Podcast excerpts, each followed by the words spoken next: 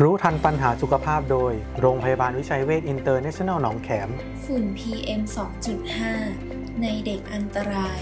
พ่อแม่ควรรับมืออย่างไร โดย แพทย์หญิงวีนารัตน์นนทสิทธิ์ แพทย์ผู้เชี่ยวชาญประจำคลินิกกุมารเวชโรงพยาบาลวิชัยเวชอินเตอร์เนชั่นแนลหนองแขม ฝุ่น PM 2.5 ตัวการทำเด็กป่วย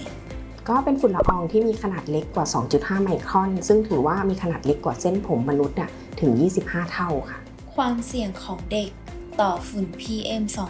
2.5 มากกว่าผู้ใหญ่อย่างไร ก็เนื่องจากเด็กเนี่ยมีอัตราการหายใจที่ถี่กว่าผู้ใหญ่อะค่ะ ดังนั้นโอกาสที่เขาจะสูดมลพิษเนี่ยเข้าไปเนี่ยจะเยอะกว่าค่ะ ก็ในเด็กที่มีอายุต่ำกว่า 5 ปี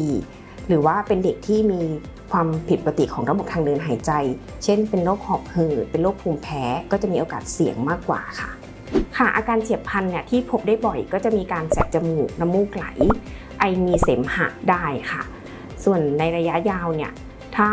มีการสูดควันพิษเข้าไประยะยาวเนี่ย ก็จะส่งผลกระทบต่อปอดทำให้เกิดหลอดลมอักเสบ เป็นโรคหอบหืด หรือมะเร็งระบบทางเดินหายใจได้ค่ะ นอกจากนี้เนี่ย ก็อาจไปทำลายเซลล์สมองทำให้มีความผิดปกติของพัฒนาการและก็สติปัญญาได้ค่ะ อาการจากฝุ่น PM 2.5 แบบไหนที่ควรพาลูกมาพบคุณหมอ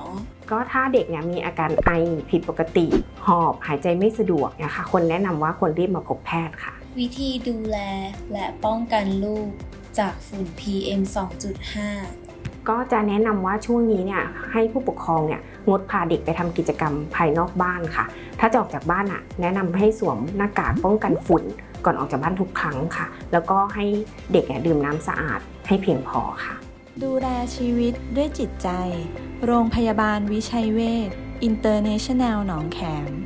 02 441 6999